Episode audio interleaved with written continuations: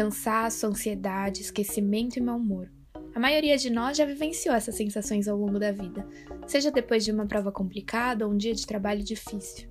Para muita gente, uns dias de folga ou um período de férias são o suficiente para restabelecer a energia e o ânimo. Mas e quando essas sensações persistem e começam a fazer parte da rotina? Esses podem ser alguns indicativos da síndrome de burnout, nosso assunto de hoje. Eu sou a Renata, diretora da JPress. Olá, eu sou a Mariana Marques. Oi, eu sou a Vitória Borges e esse é mais um Fora da Caixa.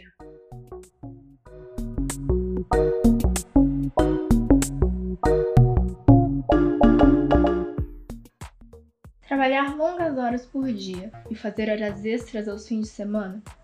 Para muitos, isso é sinônimo de êxito profissional. Hoje em dia, estar sempre ocupado parece ser motivo de comemoração em diversos círculos sociais, quanto mais ocupada uma pessoa é, mais importante e relevante ela é para a sociedade. Mas nem sempre foi assim. Em boa parte da história ocidental, o trabalho era associado às camadas inferiores da sociedade. Os gregos antigos costumavam dizer que o ócio, ou seja, o tempo de descanso, era um elemento essencial para a produção cultural, intelectual e filosófica. O trabalho na Grécia Antiga era reservado aos escravos, artesãos e comerciantes, e as tarefas nobres, com a política, eram dedicadas àqueles que não pertenciam à classe trabalhadora. E até mesmo a palavra trabalho nasceu com uma conotação negativa. Veio do termo latim tripalium, nome de um instrumento de tortura em que eram atados escravos, condenados e animais.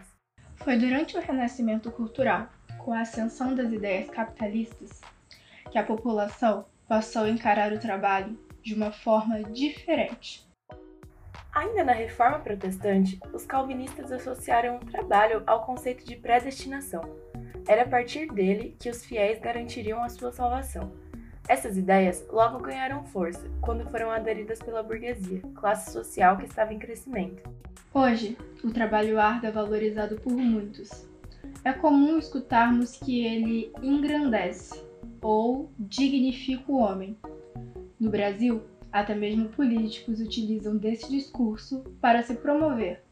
Um exemplo disso foi o primeiro dia de mandato do ex-presidente Michel Temer, em 2016, quando foram espalhados cartazes pelo país com os dizeres: Não pense em crise, trabalhe. Esse tipo de discurso das autoridades públicas e pessoas influentes em tempos de crise costuma ter o intuito de induzir os indivíduos a acreditar que eles são inteiramente responsáveis pelas condições de vida que possuem. Bastaria trabalhar um pouco mais e descansar ainda menos para que todos os objetivos de vida se realizassem. Esse tipo de mentalidade, de um modo geral, mascara problemas estruturais enquanto sobrecarrega os trabalhadores.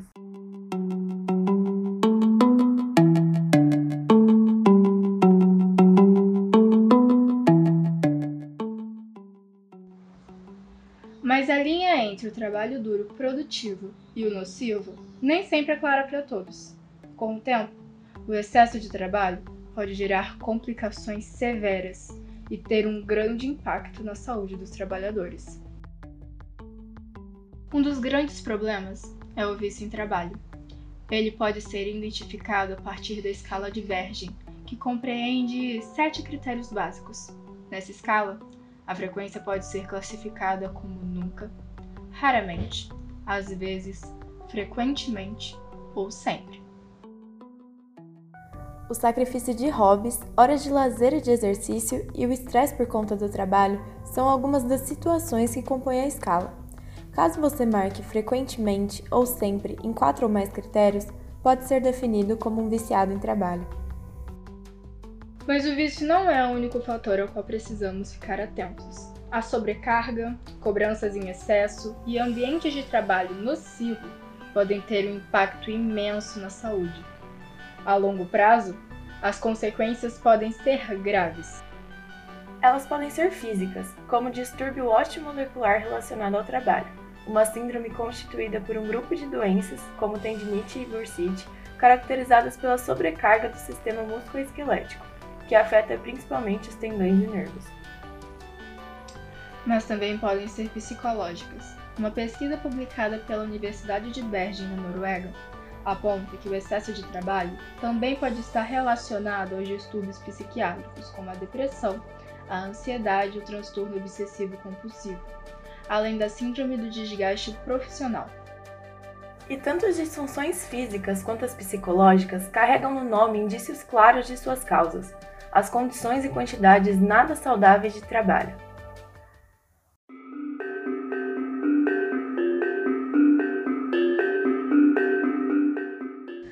Também conhecida como Síndrome de Burnout, a Síndrome do Desgaste Profissional foi definida pela primeira vez em 1974 por um médico psiquiatra alemão. O estudo publicado avaliava a saúde mental das pessoas que se voluntariavam para os trabalhos sociais em uma igreja. As sensações dos voluntários pareciam seguir um mesmo roteiro. Começavam atuando energeticamente, encantados com o trabalho que realizavam. Um tempo depois, esse nível de disposição sofreu uma queda aguda, acabando por desaparecer quase completamente. Os sentimentos de fadiga e cansaço eram constantes para eles. Como uma das consequências do esgotamento mental, contraíam doenças com muita facilidade, o que era indício de um sistema imunológico em declínio. Essas pessoas tinham sintomas semelhantes ao de alguns casos depressivos, mas relacionados à principal atividade que realizavam no cotidiano, o trabalho mas a síndrome não chega de uma hora para outra, uma vez que é gerada pelo estresse contínuo e uma profunda exaustão. Existem algumas fases de desgaste psicológico que o indivíduo sofre até desenvolver a síndrome. Sobre isso, conversaremos com a doutora Maraci Domingues Alves, professora da PUC-Rio e da Universidade Católica de Petrópolis. De acordo com com Malas e Jackson, é, foram as pessoas que apresentaram os estudos pioneiros sobre o tema, elas apontam que três são os fatores que caracterizam a síndrome. O primeiro é a exaustão emocional. O segundo é a despersonalização.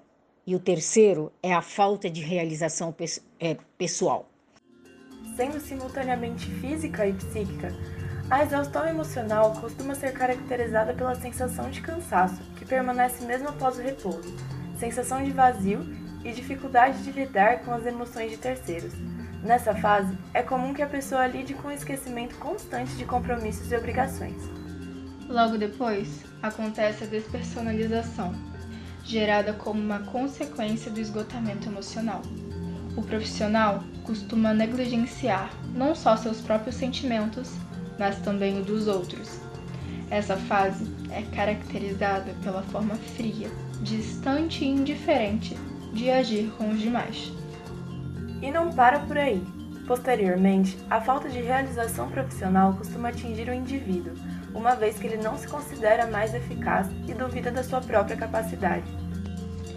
Quando essas características se associam, surgem alguns sintomas que começam a afetar a vida pessoal e familiar dos indivíduos, como dores de cabeça, tensões musculares, distúrbios do sono e irritabilidade, além do absentismo, que é classificado como constantes faltas e atrasos ao trabalho.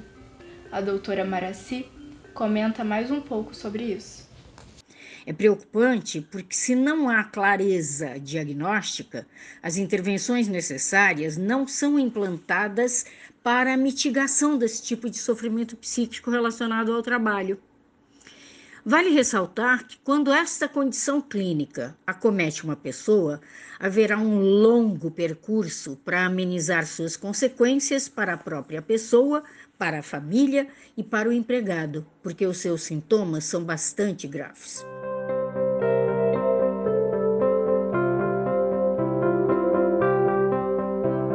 Risco de desenvolver o estágio mais avançado da síndrome não é o mesmo para todos os trabalhadores.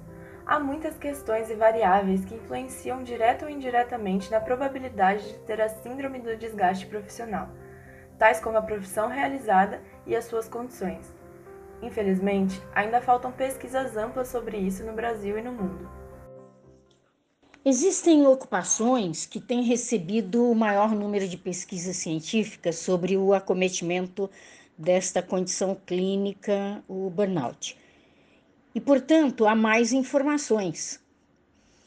Eu suponho que seja necessária uma investigação mais universal, considerando tanto a profissão em si quanto o contexto no qual ela é exercida. Estou me referindo à infraestrutura disponível, à disponibilidade de programas de treinamento e desenvolvimento, ao nível de insalubridade e periculosidade em que há exposição, à disponibilidade de proteção ao trabalho e etc. No nosso país, alguns aspectos legais e burocráticos também dificultam o monitoramento das profissões de maior risco, a mudança do status legal do termo penosidade é um deles. E vale ressaltar que na década de 1990, a penosidade foi retirada da legislação como figura de lei e passou a ser considerada jurisprudência aqui no Brasil, o, o, que diminui o monitoramento formal do acometimento da síndrome de burnout, na medida em que o sistema de saúde do trabalho é, usa como indicadores básicos somente a insalubridade e a periculosidade, né? a penosidade não mais. Pode parecer complicado, mas a palavra penosidade não esconde muitos mistérios. De maneira simples, ela é usada para definir uma atividade que cause pena, trabalho árduo, mesmo que não esteja ligada de modo direto ao risco à saúde física. Apesar disso, existe otimismo. Recentemente, a síndrome de burnout foi incluída na classificação internacional de doenças, que passará a valer a partir de 2022. Os tratamentos da síndrome, assim como de diversas outras patologias que atingem a saúde psíquica, são diversos. De acordo com a doutora Maraci, o tratamento deve buscar entender o que causa o sofrimento dentro de todo o contexto da vida profissional do indivíduo. O pesquisador que elaborou os estudos sobre psicodinâmica do trabalho, Christophe Dejour, ele enfatiza a necessidade de identificação das raízes do sofrimento no trabalho, procurando compreender a relação do trabalhador com esse sofrimento e o contexto do trabalho como possível ofensor à saúde do trabalhador. O Dejour afirma que quando a relação do homem com o conteúdo significativo do trabalho é bloqueado, por alguma circunstância, ocorre a incidência de sofrimento. Procurar ajuda profissional para diagnosticar a síndrome e aconselhar acerca das formas de tratamento mais indicadas é de essencial importância. Traçar estratégias para assegurar a saúde mental dos trabalhadores também, assim como a criação de mecanismos eficientes para que se estabeleçam jornadas de trabalho adequadas, ambientes profissionais saudáveis e boas condições de exercício da função. Também é importante refletir sobre as consequências da supervalorização e a romantização de rotinas exaustivas de trabalho e estudo. Aonde a obsessão por mais reuniões, compromissos e tarefas pode levar as pessoas? O que o fato de cada vez mais pessoas se intitularem orgulhosamente como viciadas em trabalho diz sobre a nossa sociedade? E com isso, terminamos o último Fora da Caixa do ano. Obrigada por ter nos acompanhado até aqui e até 2021.